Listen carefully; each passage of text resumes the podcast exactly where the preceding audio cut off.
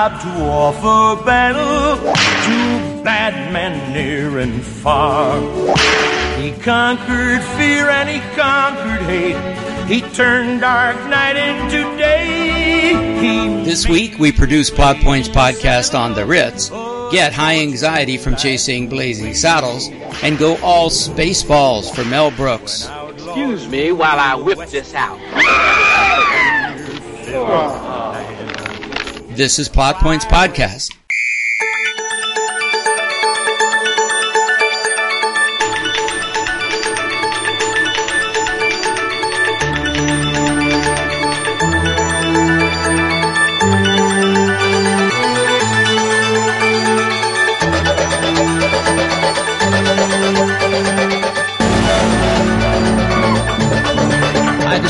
With Plot Points Podcast. Uh, we are coming to you from beautiful Southern California, and uh, I have a uh, a great co-host today. His name is Lorenzo Poricelli. He's a good friend and uh, just a just an amazing human being. Hi, how you doing today, Larry? I'm phenomenal. I thought Phenomenal. Yeah. Um, let me give you a little bit of background on Larry. He he's one of those guys. I I, I mean, you can't stop uh, listing his accomplishments, but uh, he's from New York. Uh, he's been out here for quite a while. He actually is responsible for building a great number of the theaters here in Southern California, and um, he's he worked with uh, with the, the Edwards chain, with the Regency chain, and you know, he's currently with uh, Maya Cinemas, which is uh, Esparza uh, Montezuma Esparza's company, and they they have uh, theaters in the uh, Inland Valley, which is a really great uh, area of California. So um, if I we used to we used to call Larry the historian because he's been around movies for so long. He's also a writer. Um, I, I mean, a published author. He's president of the uh, Southern California Writers Association, which meets every third um, uh, uh, Saturday at uh, the Claim Jumper restaurant in Fountain Valley, and they have incredible speakers. Just the most amazing people come and talk to them, and they're always packed. They're between sixty-five and eighty-five people every time. Even if they just mention somebody's going to be there, they, people show up. So, uh, Larry, I'm so glad to have you. We're we're also uh, co-founders of the Orange County Screenwriters Association. I met you in 2009, um, and we started the organization shortly after that. So um, it's been a it's been just great. We're going to go on 10 years uh, here pretty soon. Next year will be 10 years. Is that amazing? yes, ten years. How quickly? Yeah, yeah. It just doesn't seem possible. So, um, so uh, anyway, so Larry, uh, I know you're you're pretty prolific uh, when your life allows you to be. Are you working on anything, or uh, have you been writing, or what, what are you doing? Yes, I'm working with uh, a cousin of mine on a script and on a novel. Um, I keep getting stuck because of other other uh, avenues that I'm in with work. Right, right. And uh, she came. She's uh, 24, and uh, she came out here Uh huh. her family. And uh, recently, her father was transferred with the company. And uh, we hit up at a meeting at a dinner, and we were talking about it. And she's been writing for four years, and uh, she worked with Warner Music, and she did all kinds of writing. So we had very similar careers. So we we're working together. I showed her how far I'd gotten in the novel. Would like to finish. Let her read a screenplay. She's got ideas. So we're doing that. wow excellent. Two, I'm working with uh, uh, Spanish language filmmakers uh, to bring them closer to uh, the American public. hmm Uh, that's been fantastic because the quality of film coming from Mexico uh, has been so superior. It's been unbelievable. It's just fantastic. So, I mean, that kind of naturally leads us into like what, you know, things that, I mean, you're right at the bleeding edge of, uh, film distribution and, uh, you, you go to a lot of events, you hear a lot of scuttlebutt about what's coming up. I mean, did you see, are you seeing any trends in film, um, that, I mean, have changed in the last 10 years? Sure. uh, of course, the most obvious one is diversity within film. Mm. That didn't come about just because the Academy people in the Academy complained about it. hmm It came about because of the markets available, and the market expanded into China and Asia, uh, where it hadn't been there before. So, uh, just by showing the movie there with some uh, different, uh, you know, mixed cultural groups in the movie, it expanded the audiences Mm. immensely. So, So, the, so you've got diversity in not only cultural diversity from uh, Asian markets, but also societal diversity from women and and uh, Yeah. uh, black, black filmmakers and leads and stuff. Is that that what you're saying? oh yes, absolutely. The diversity, I mean, and the, even no matter whether you are a filmmaker of, uh, uh, you know, if you're working with different, uh, trying, depends on your story, of course, but, uh, if you're trying to reach a broad area that you want successful to reach, you have cultural diverse, diversity in your film. You can be isolated in your film because of the story. It may be about a little town in, uh, North Dakota or something. So it is kind of isolated, you know? Um, a friend of mine wrote a wonderful novel and she was, uh, um, about a, uh, a woman who met a black man in Arkansas in the fifties. Mm-hmm. Uh, what happened, you know, just, just, so you could have any kind of diversity, but uh, it just depends on the situation. Well, I mean, I'm talking about, I'm more talking about not looking back, but looking forward. And, uh, you know, I mean, that's, that's probably a great story, uh, a mixed race relationship in the fifties. But I, I, I think we're constantly these days talking about, uh, women leads, more women leads, more, you know, the superhero, uh, market. There's, uh, we, last week or last podcast, we talked about, uh, black superheroes, which it seems like there's, there's a lot coming up let me ask you this. We had talked about on the last podcast if, because I, I assumed there'd be more political movies coming out. I, I, I like the post a whole lot, but that was something, you know, that happened 30 years ago or 35 years ago, whatever it was. Is, do you stand, if you're writing a political movie and you skew toward the left or to the right, are you, are you, um, are you eliminating half of your audience? Well, it depends on uh, the story and who's in it, and uh, but the chances of uh, it being made, if you're steering to the right, are uh, much less than if you're steering to the left. Is that because Hollywood is is fairly stratified in uh, in a liberal, you know, uh, uh, which which I certainly am okay with because I'm a liberal. But is that because of the the the historical uh, divisiveness in uh, not divisiveness? Uh, uh, Hollywood is typically left leaning. Is that what you're saying? Well, on social issues, yes. Yeah. Okay. On social issues, they're very uh, in the forefront and always have been. hmm Good cause and uh, for humans.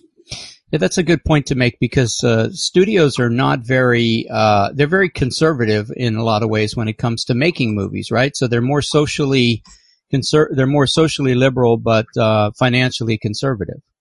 I mean, even uh, uh, let someone to the right, like Dinesh D'Souza, hmm he has, doesn't just get his movie made. You know, he has to find the backing and Mm. he's gotten distribution because um, a couple of his movies did okay. hmm So when they put, I mean, overtly political film out in the marketplace, they they have response to it. And you know, there was a movie Hillary. There was a movie. There are a lot of different movies uh, relating to one side or the other hmm that that audience came to. So it was um, not only politically viable, but it was financially viable to draw people in to see it. And usually the fun thing, funny thing is when you have a movie of either side, both sides come to view it hmm uh, because you find the audience for it, if it's overtly political, is usually a lot of the time seemingly more involved in the um, causes that are, you know, very essential to either side. And so they come out to see it, whether or not they, you know, agree with it, but they come out to see it. Well, I would say, yeah, I would say you want to know thy enemy, right? So if you're if you're a conservative, you might go see a liberal uh, documentary, and if you're a liberal, you might go see a you might go see, as you mentioned, Din- Dinesh D'Souza has a uh, a new movie out called Death of a Nation, which is comparing what they did to Lincoln to what they're doing supposedly to Trump these days, which I I think is a ridiculous comparison. But um, how's the movie doing? Do you have any ideas? Well, it's just coming out now. Oh, okay. All right. Well, we'll watch it. I, it he's a liberal. I mean, he's a, a conservative uh, commentator, um, and he did the, the movies you meant you mentioned. I mean, he's done Hillary's America, Obama's America, Imagine the World, America Imagine the World. So he's he's he's uh, apparently getting uh, some good responses on that. So, but I don't. How to I don't create know.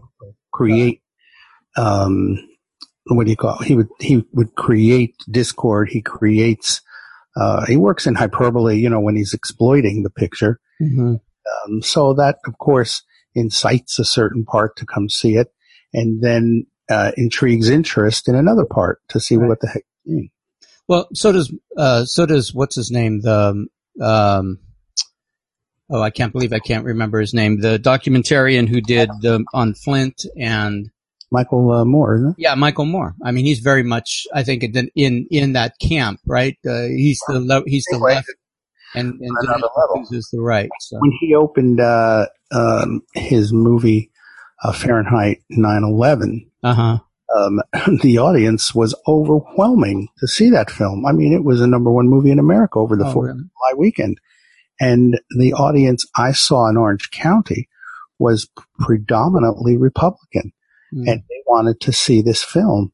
In fact, um, it really, if I had time to say it, but at one of the theaters in Orange County, someone came and said, this movie shouldn't be playing here, you know, and I happened to be there and I said to the person, well, it's just a movie and it's a freedom of expression.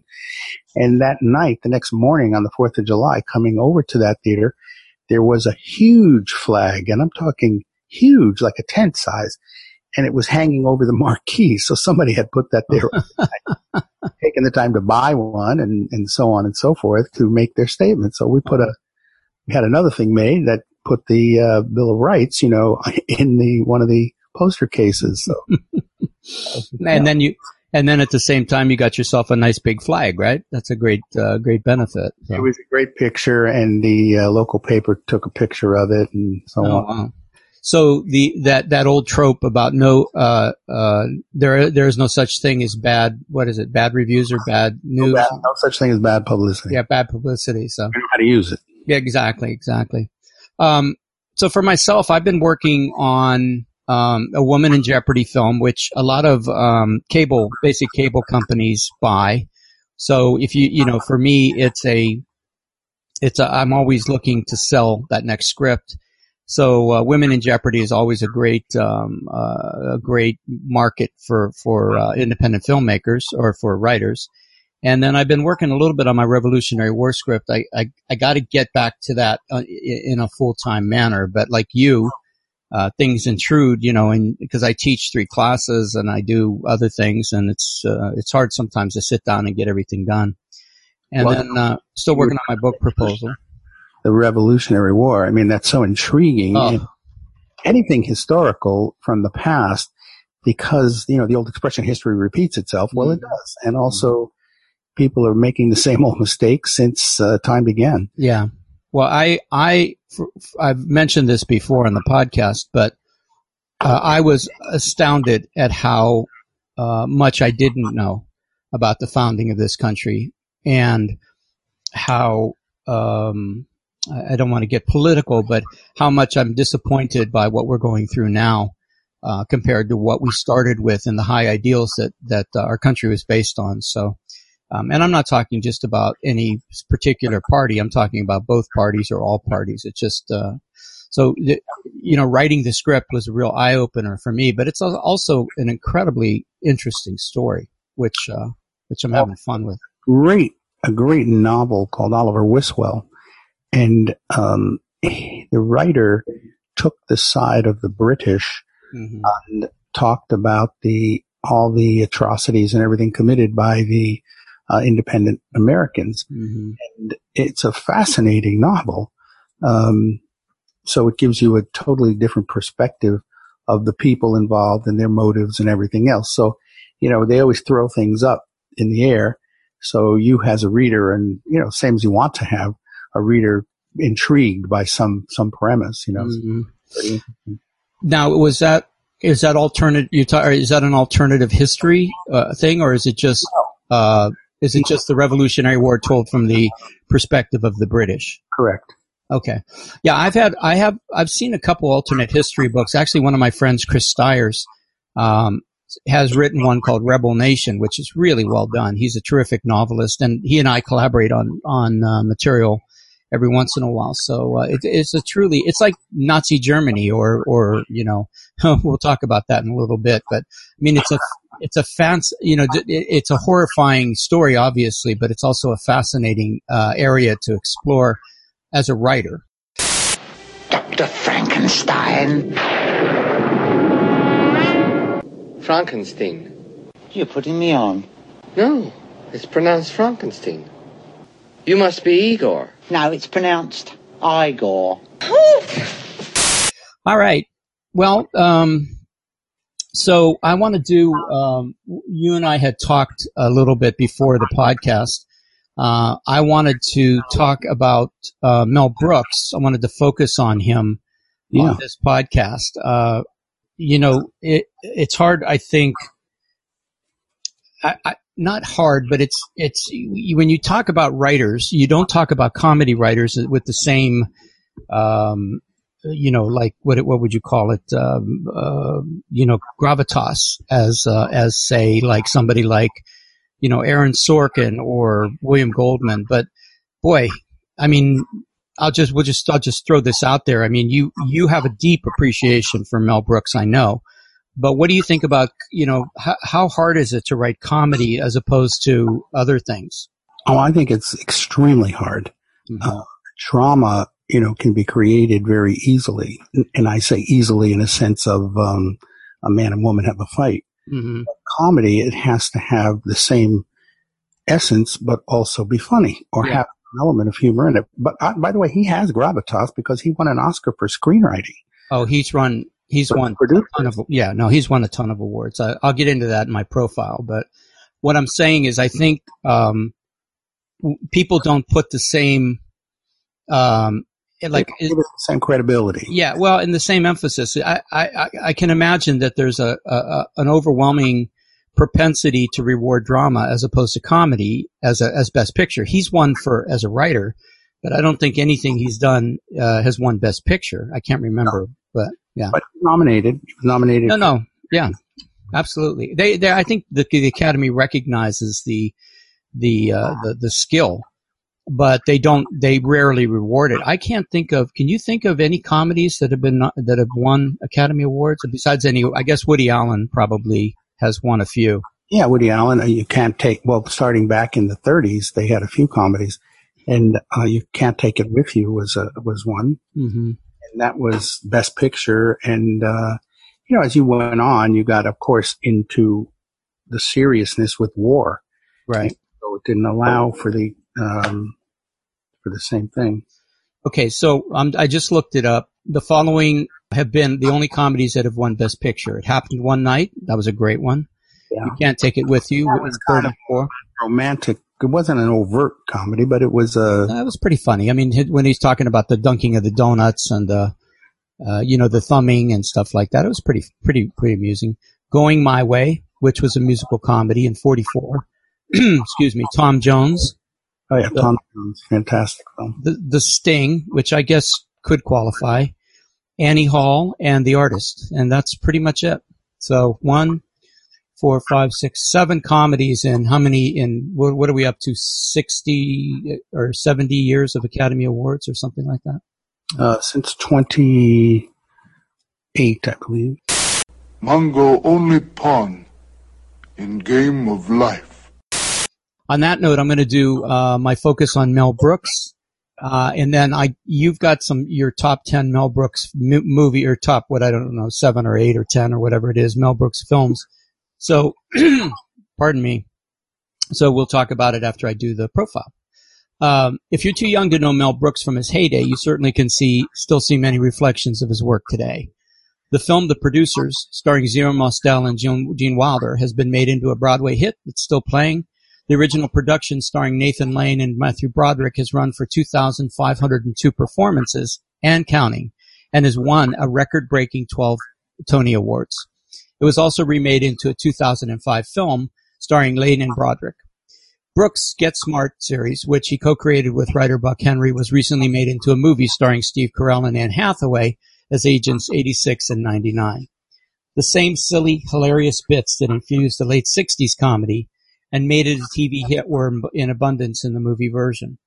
More recently, there's been talk of remaking Robin Hood Men in Tights, Blazing Saddles, which I'd love to see if they could do, and Young Frankenstein.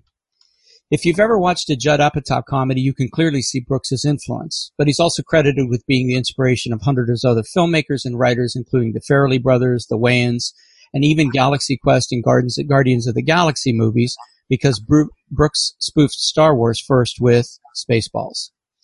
Mel Brooks was born in 1928 in Brooklyn. His real name is Melvin Kaminsky. He was poor growing up in a tenement. His father died when he was two, and he said of that, quote, There's an outrage there. I may be angry at God or at the world for that. And I'm sure a lot of my comedy is based in that anger and hostility. According to his biography, at the age of nine, he went to a Broadway show with his uncle and saw the Cole Porter play Anything Goes, which you and I were talking about last night, Larry. And who was in the that movie or the who was in that play? One of our favorite uh, people. Merman. Yeah, Ethel Merman. There's no best. Yeah. At that time, he decided uh, at the age of nine that he was going into show business. And I didn't know this. Uh, I, I, guess I never even considered it, but he was taught to play drums by Buddy Rich. Um, and he was so good at it. Uh, he was earning money at the age of 14 as a drummer. Brooks served in the United States Army as a corporal, defusing landmines, of all things, as the Allies pushed into Germany during World War II. After the war, Brooks was a Borscht Belt performer in the Catskills, playing piano and drums. He sat in one night when one of the regular comedians got sick, and ta-da, Mel Brooks was born. He changed his name at that time so he wouldn't be confused with the trumpet player Max Kaminsky. Sid Caesar was a friend and hired Brooks to write for the Show of Shows, with such greats as Carl Reiner, Neil Simon, Larry Gelbart, and Woody Allen. Something again that I didn't know was that the Buddy Sorrell character portrayed, portrayed by Morey Amsterdam on the Dick Van Dyke Show, and that was created by Carl Reiner, that character, uh, a buddy, was inspired by Mel Brooks. Um, the 1982 film My Favorite Year is loosely based on Brooks' experiences as a writer on the show and an encounter with an aging actor, with the aging actor Errol Flynn. One of Brooks's famous skits was the 2,000 year old man in which he played a man who had 42,000 children and no one comes to visit. The 2000 year old man was a huge hit for Carl Reiner and Brooks, selling millions of albums and having several iterations as not only comedy albums, but TV shows and live performances.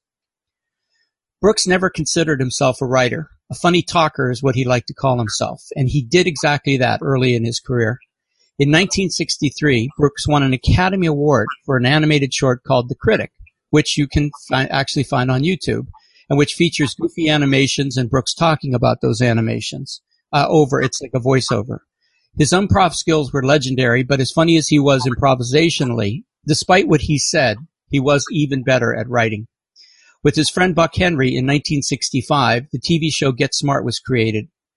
The spoof, starring Don Adams as Agent 86, featured a bumbling secret agent quite unlike the suave, sophisticated James Bond 007, who was just setting the movie world on fire. The show, Get Smart, garnered seven Emmy Awards.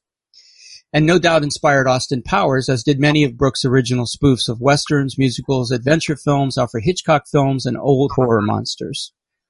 Perhaps my favorite uh, Mel Brooks film is The Producers, a musical comedy about two Broadway producers trying to lose money and mounting a musical production about Adolf Hitler guaranteed to tank, except it didn't. It featured such notable songs as Springtime for Hitler, Mel Brooks claims it's his job to make terrible things entertaining, and he certainly did. The producers just kills me every time I see it. Unfortunately, once made, that film that film garnered no uh, major studio or distribution uh, deal. Nobody would touch it. An independent distributor finally took it on. It was a smash underground hit and won an Oscar for Best Original Screenplay, and was decades later made into a smash Broadway show. So there's a great article. I'll post the uh, link in the show notes. It, there's a Vanity Fair article about the making of the producers. It's really, really good.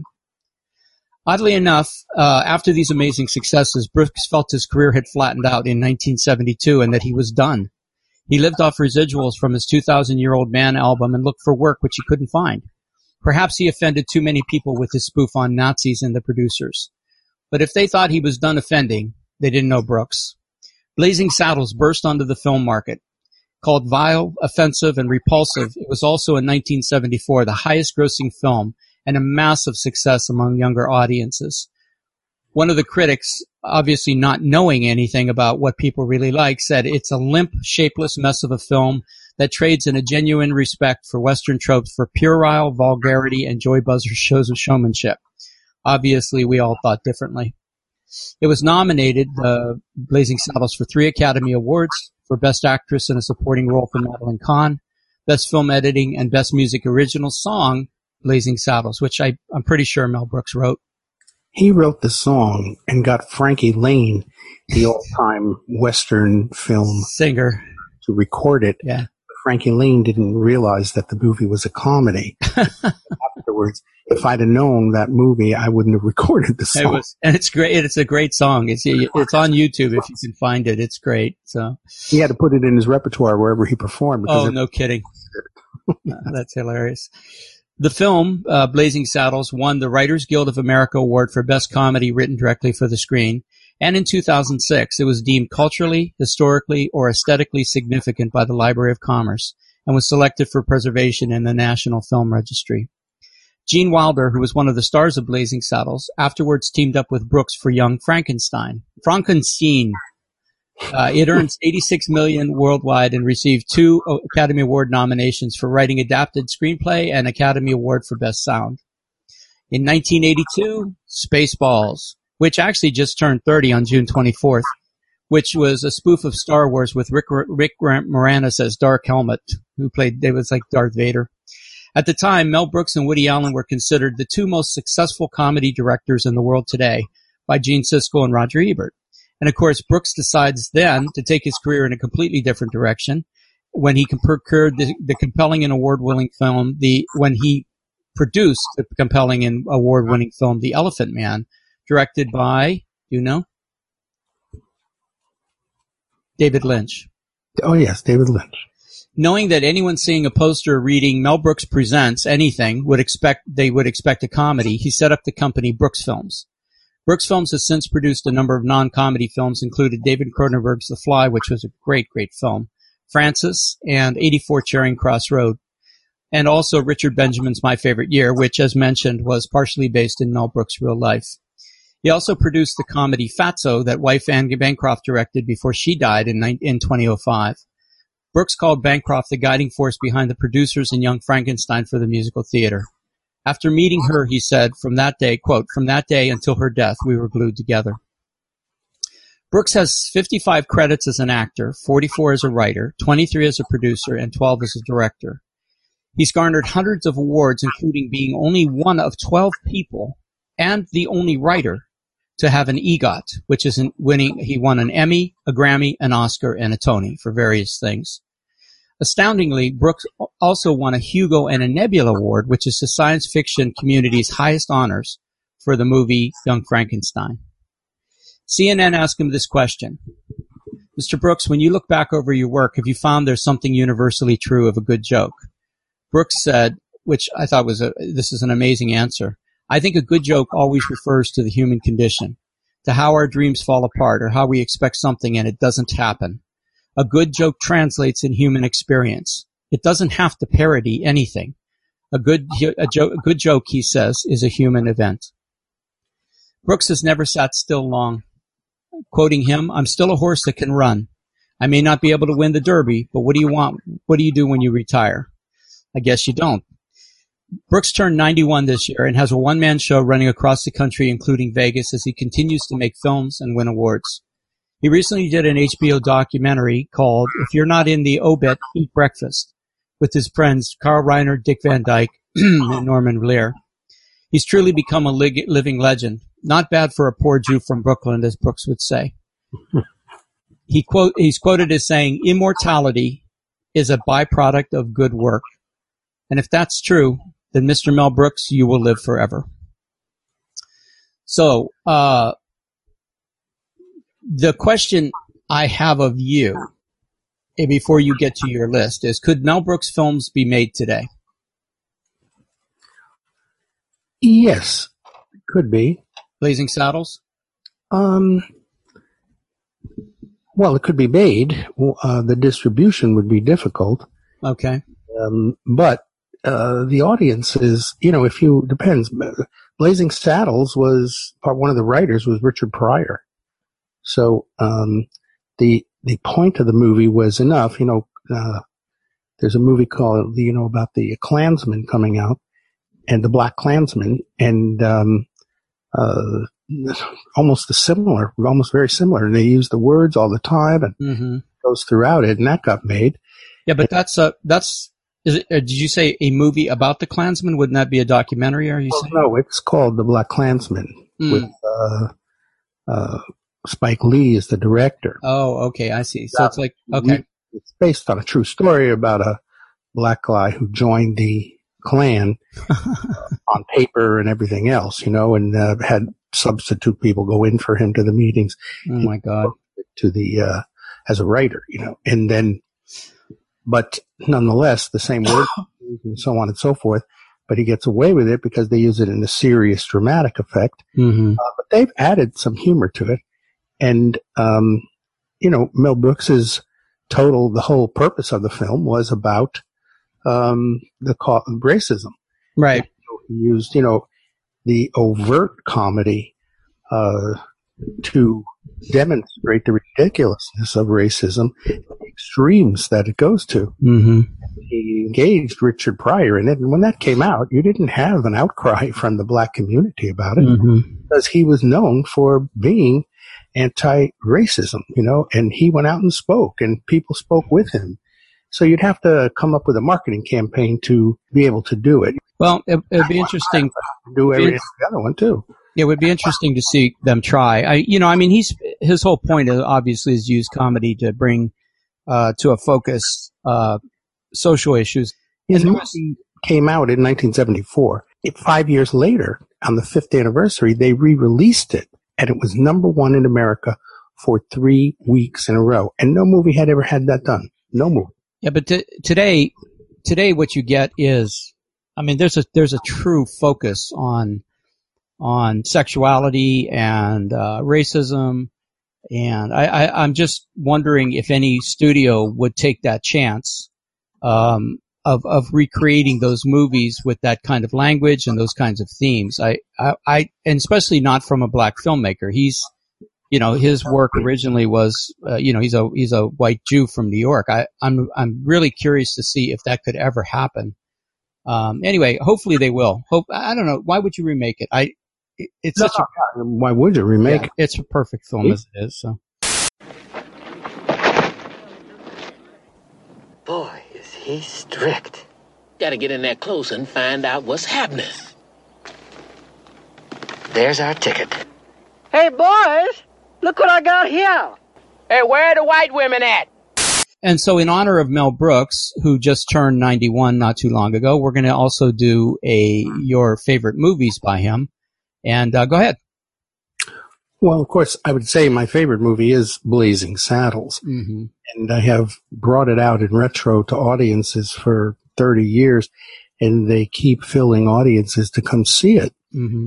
uh, even dressing in costume, using it for fundraising, and it, it's just an awesome statement against racism through use of the N word, Mm-hmm. overt use of it, but it used physical comedy to blatantly show the ridiculousness and of hatred and of racism. And, um, you know, lines from that movie are used throughout the industry right now.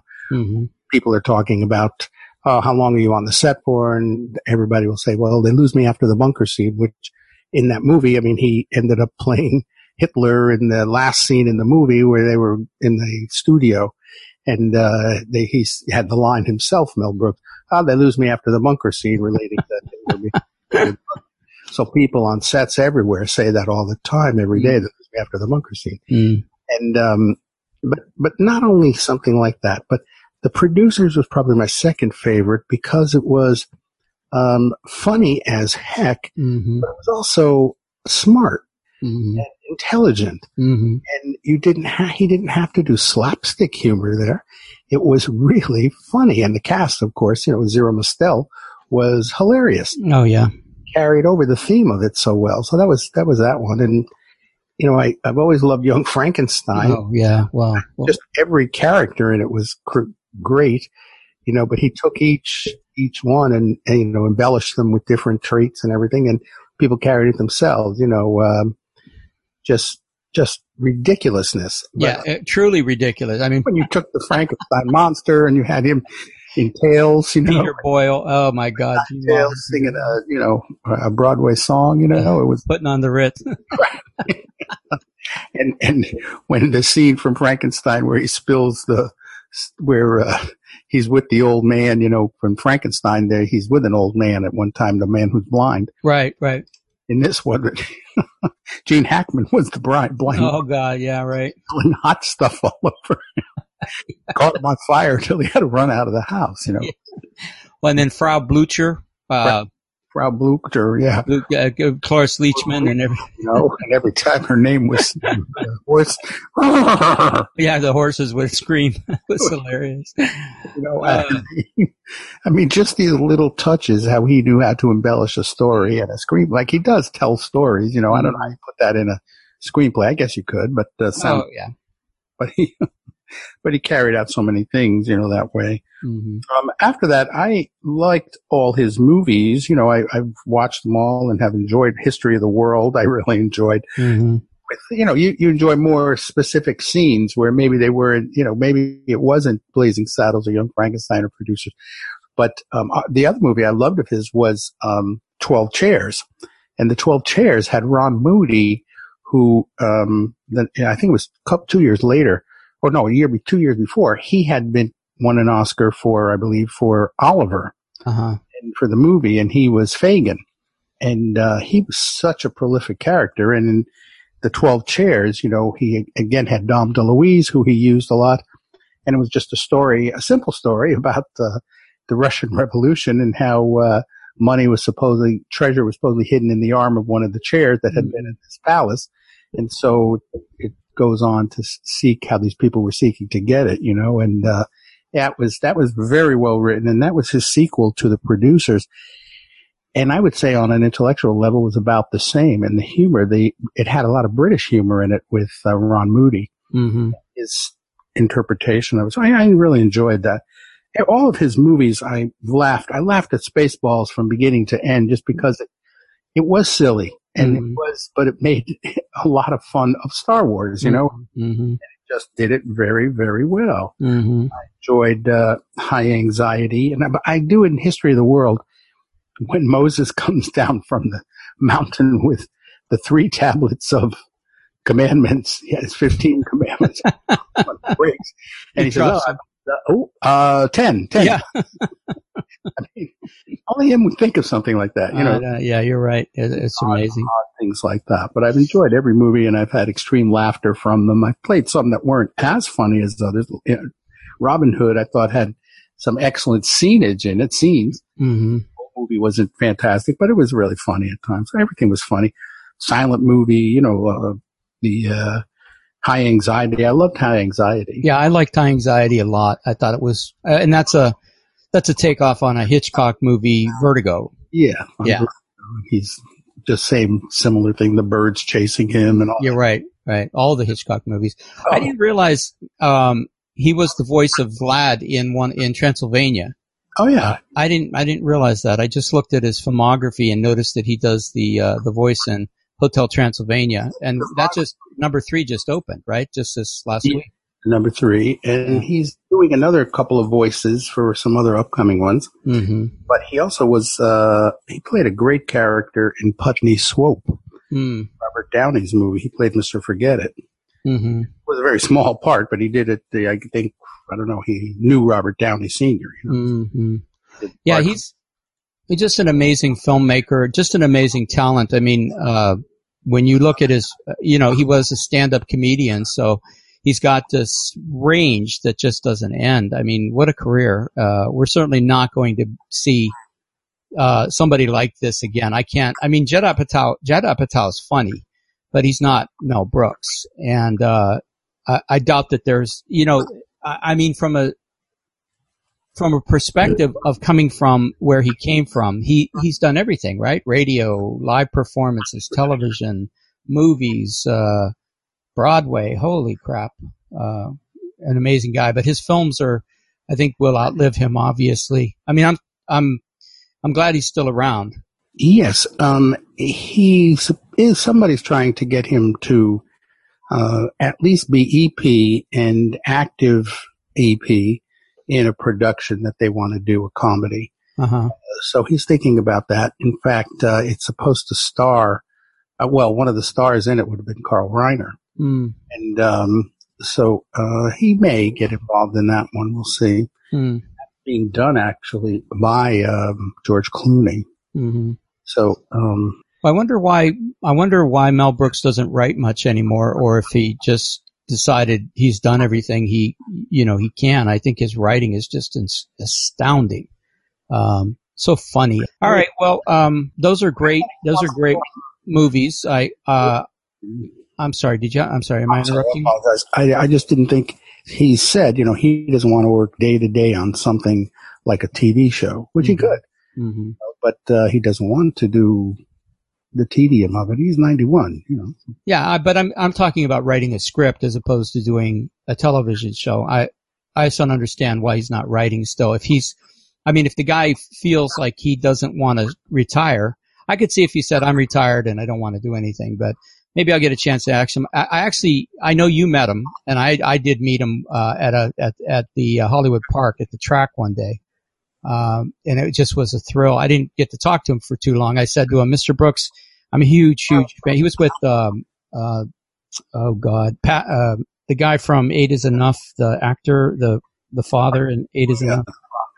Anyway, I said, I don't want to bother you. Uh, what can I say? What can I say to not bother you? He said, goodbye. And I said, okay. He's just so fast. He's just so quick. He So- called the theater one time, and when I was doing a, uh, uh, uh, uh, excuse me, I, when I was doing a uh, thing of uh, Blazing Saddles and was going to play that night, and it was sold out in three auditoriums, and people were coming in costume, and he called and he says, "Uh, this is Mel Brooks," and I said, "Oh, right." I said, "Sure it is," and uh, he said, "Well, who am I speaking with?" You know, and I, s- you know, made some character name up from one of his movies, and he's going, "Uh, this is Mel Brooks." Then I realized it was him. oh my God, this is really Mel Brooks. He said, I said that. my God, you must think I'm a real butthole. And he said, well, not complete. but uh, he was so kind and so nice, you know. Yeah, what a great, what a great human being. Just uh, contributed so much joy to the world. Uh, just wow, wow. All right, well, um, so uh, that's Mel Brooks, my my tribute and Larry's uh, tribute, uh, his favorite films, which I agree with pretty much everything you said about it. I I probably like um, the producers first and Blazing Saddles second, but I I mean, how can you judge? That's like saying. Uh, you know, here's two gold pieces. Which one do you like best? It's, it's, you know. If you're blue and you don't know where to go to, why don't you go where fashion sits? Different types who wear a day coat, pants with stripes, or cutaway coat, perfect fits. All right. So we have some uh, questions from people about script writing things. I'm going to start by saying a couple things about one of my students uh, who is having trouble with his script, and it's a kind of a specific problem to science fiction, uh, which is if you've ever seen the, the show Altered Carbon, um, there's a lot of very visually interesting things happening in in that movie, and I'm sure part of it is production, part of it is the director. But my student's frustration was that he, was front loading uh, a lot of things in the script uh, with the world, with trying to build the world. Like there's flying cars, or there's these bridges, or there's these robots, or whatever. And we were, you know, he was being critiqued as saying that's that's overwhelming. It's too much work, too much narrative in the beginning of the script, which it is. So he said, "What you know? What can I do about that? How do I build a world without without describing it?" And and my response was to intersperse the world with uh, something that's going on in, the narrative, which, um, or in the in the film, I should say. Like for instance, I'm trying to find. Uh, let me find page. Let me find this script really quick, and I'll I can give you a a more concrete example. Oh, there it is. Okay. So my again, my response was intersperse uh, interesting moments and suspense with the world building. And on page three of Altered Carbon, um, they have something like this. So there's a character, two characters in a home hotel, and Kovacs, who's the main character, is somebody called an envoy, and an envoy can has special uh, powers. We'll say. So it says POV uh, uh, original uh, Kovacs envoy vision building an image in his head based on the tiny sounds he's hearing. Interior hallway outside hotel room. Uh, visual FX. Clicks sketch into rifles, rustling movements, movements expand to shock, show shock troopers in the hallway, every shift of a boot or a hand expanding to show how many people are there. Uh, then we go back and it says, Kovacs says to Sarah, who's there, SIA shock troopers, 12 fully armed lethal loads. Sarah, you can't know something like that. Kovacs, get dressed now. Sarah hesitates and swiftly pulls on pants and shirt, heading for the kitchenette. Kovacs cocks his head, hearing a series of tiny clicks.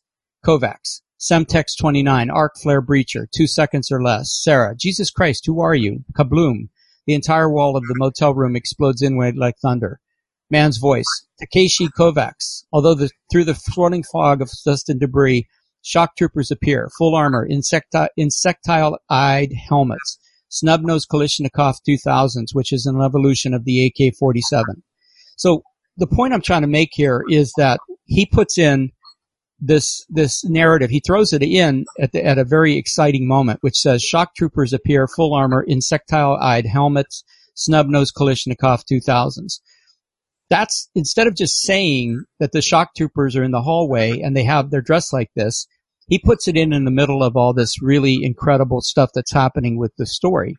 And so, uh, you, you, you absorb it as part of the narrative, but you're willing to absorb it as part of the narrative. First of all, because it's well written and it's not that long, but second of all, because it's in the middle of something exciting that's happening. So you're almost absorbing it subconsciously. You're almost not focusing on it because you're moving to the next part. So when you're world building in, in science fiction, you have to watch how much setup you put in just these plain static paragraphs. And that's what my student was doing is he had several paragraphs of static description that meant nothing to us because we didn't even, we didn't care about the characters at that point. We, we hadn't met them. We don't, I mean, the world itself was fantastic, but it was boring to read. Uh, it's not a novel. And so when you're writing a script, you have to take those, those interesting world building moments and just slide them in somewhere where, where it seems appropriate. And the other thing that, the other problem that new scriptwriters um, encounter is they think that everything has to be front loaded. They don't realize that you can take things and put them in later in the script when they're necessary. It's, it's, it's impossible to really say in the abstract, but there are plenty of examples. If I could have found one, I would have brought one to you. But the, the, the thing is, is you can take it, you can put it later. You don't have to put it on the first page or the second page or the tenth page. You can put it in page 15. When it becomes important, that's when you should mention it, not, not necessarily before. Okay. Well, that's fascinating. And but you know, how do you say who the hell reads my script and uh, what the heck's the process to get it read? Oh well, okay. So assuming that you have a connection, um, like you you know somebody, um, usually even if you know somebody personally in a studio or distribution company or most actors, most television channels have their own production companies. There's of course Netflix and Amazon and all those those companies. Um, but you're never going to get it to your, your necessarily to your friend. It's going to go to a script reader. And a reader is going to do what they call coverage, which is they read the script and then they do a report, like a, re- like a book report on it. And based on their report, then that may take the script to a higher level or it may not. It may be, there's, there's a couple ways it could go. So coverage is just a, is just a report on the script. They report on everything. They report on the length, the genre, um, the tone, the the writing, the marketability, uh, et cetera, et cetera, et cetera. So they may recommend you as a writer and you uh, as uh, your script, or they may only recommend you as a writer but not recommend your script. Let's say the concept doesn't work that well. or they may not recommend you as a writer, but recommend the script because it has a great concept. If you come up with something truly unique, they'll hire somebody to fix it. But if it, it and then you could, it, they, then the, the worst of it is they don't recommend you or the writer. In that case, it never gets read. So the first people that read your, the first people that touch your script are not the producers, directors, whatever actors you think they are. They're these script readers. And there's, I, I was a script reader for an agent for a while. I did uh, exactly this. I rec- I read the, I read five or five to ten scripts a week, did reports on them, and then uh, gave them to an agent. And the agent decided based on my reports whether to um, represent the writer or not. But again, having said that, there's a long process to even get your script to somebody. So write a write a great script first, and then worry about that stuff later. It was it's funny. Uh, I was going to be a um, a love connection. I, that's what I call them for a a writer that I know, and he sent me a script, and it was really well done, except couple problems with it. And I was, and like, this is what's kind of taken me away from my own writing is I've been working with other people, but, uh, it was supposed to be a horror film and there was no horror in the, in the first 10 or 12, 15 pages. He had put, he's a director, so he didn't know, but he had put scene numbers in, which is a no-no on any, any level. Uh, when you're first writing a script, which is easy to fix. You just take the scene numbers out but he also had camera directions everywhere because he wanted to direct the film. So the thing that the thing that I'm working on with writers is making sure that their script is the best reading script it can be, not the best, not the, not something you can't think in terms of you're going to film it. I mean, you can, but it's going to be hard to do. So when you're writing a script, uh, and the thing I tell people most is write it, write it like you would write a book make it as compelling as possible. Not like with all the narrative and all the internal monologues and stuff, but write it so it's as compelling a read as any book or as the best book you've ever read. So that's my that's my advice on on that, and that ha- that kind of led into uh, the reason that I'm not doing as much writing as I want is because I'm trying to help other writers get their their material out there. So, well, what what has helped you with your writing other than screenwriting book? Just books do help. Books. A lot of books out there about screenwriting seem so, I don't know what the correct word is, seem so uninformed, um, you know, other than trying to give you these formulas. Yeah. Well, hopefully when my book comes out, all that goes away, but, um, uh, go ahead. No. So Woody Allen famously said, if you if all you're doing is watching movies as a screenwriter, you're failing.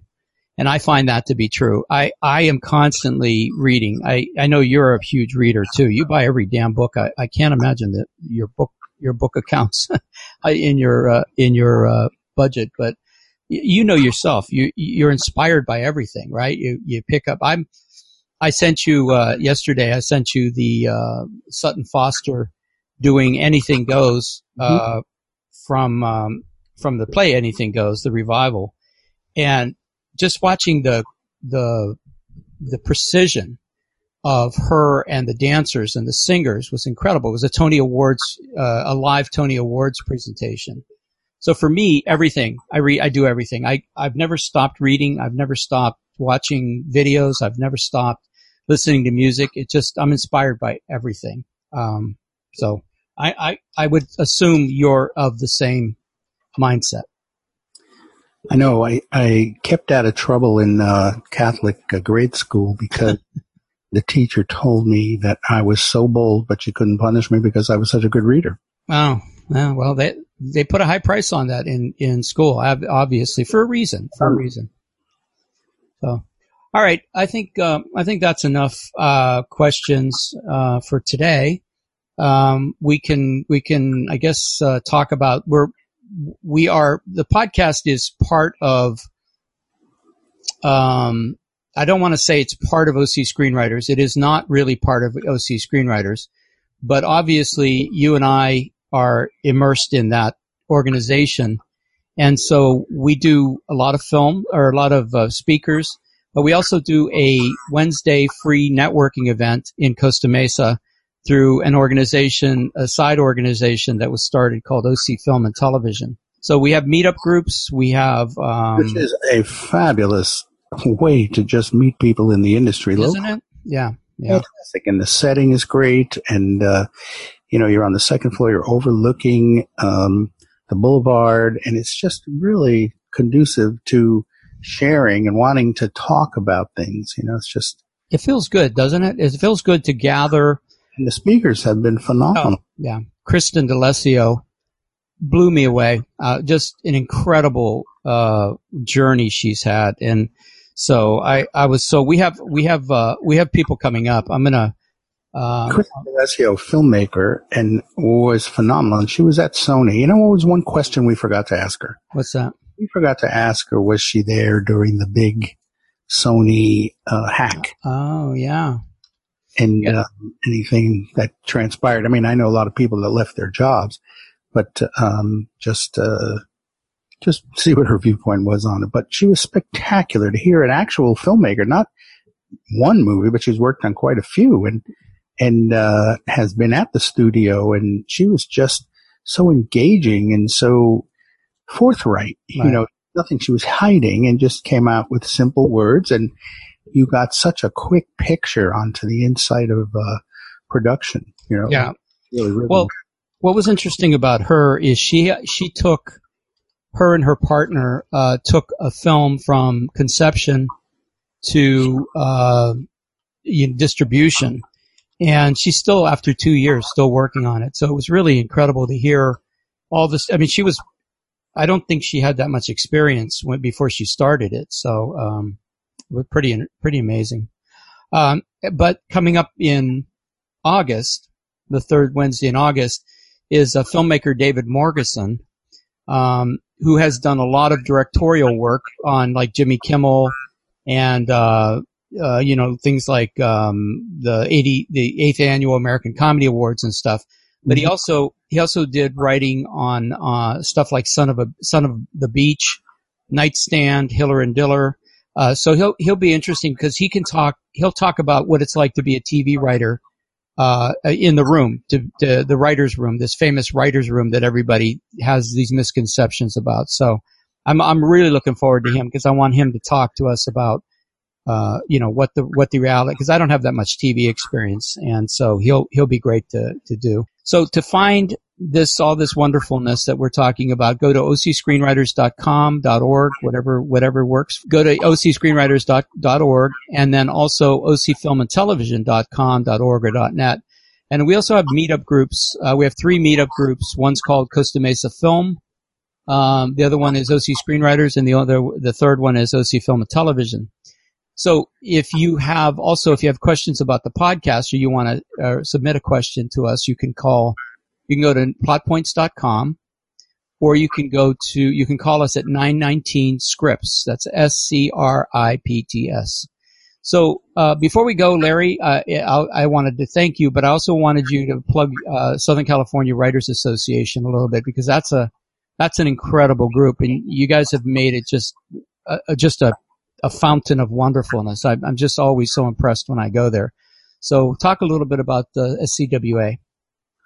Well, uh, similar interest, you know, it's just elevating the level of uh, speaking of what you're listening to rather than just a lot of times uh, writers want to get together and hear how they're going to sell their book on every market or how they're going to write their bestseller in two days. So we concentrate pretty much on parts. You know, how do you put something together? How does this particular part of a novel come together?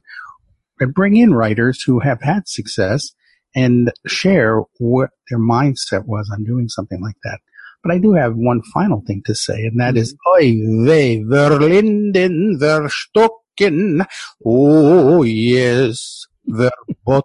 All right, we're cutting that out. So. anyway, all right. So SC, SCWA is OC Writer. Is it OCWriter.com? OCWriter.com. Yeah. Trying to get the writers, but somebody has that hidden somewhere. Yeah. And uh, let me see who's got who you got coming up. Um, in oh uh, Antoinette Kuritz. Oh yeah, Annette Kuritz. She runs perhaps one of the best writing conferences in the country Mm. called La Jolla Writers Conference, and it's smaller than the bigger ones, but it's so intense that you really come out of there uh, that you've accomplished, you found out something about your writing and how you're going to make a portion, whatever you're there to look at. Mm-hmm. Yeah, it. She looks really interesting. Um, La Jolla Writing Conference is legendary, right? It's been going on for quite a while. Very, very, very fascinating. Yeah, a lot of writers conferences. You know, from Santa Barbara to the to uh, Orange County Writers Conference um, that they run in Orange County, in Irvine, and also down in San Diego. Um, I find a lot of them to be great. They're all great. I find them to be so broad based sometimes that mm-hmm. you're there. What do I choose? You know, where do I go? You know, you have so many panels and things like this. You know, so you get a bit of this and a nibble of that. It's like an appetizer platter. Whereas I find at La Jolla, you can get a solid piece of uh, work done. Mm, okay. Well, for uh, Lorenzo Porcelli, thank you very much for for uh, being with us, and myself, Mark Sevi, uh, and OC Screenwriters. We'd like to thank you for listening to the podcast. Um, you can always, uh, like I said, you can always reach us at plotpoints.com or 919 scripts. And as always, be inspired, do good work.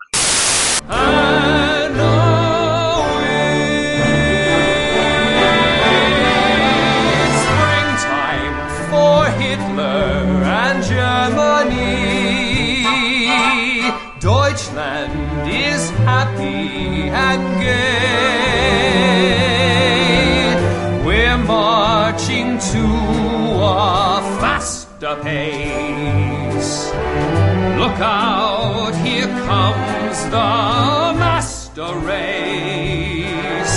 Springtime for Hitler and Germany. Rhineland's a fine land once more.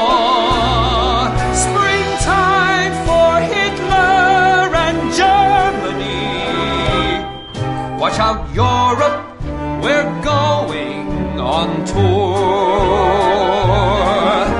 Springtime for Hitler and Germany. Look, it's springtime. Winter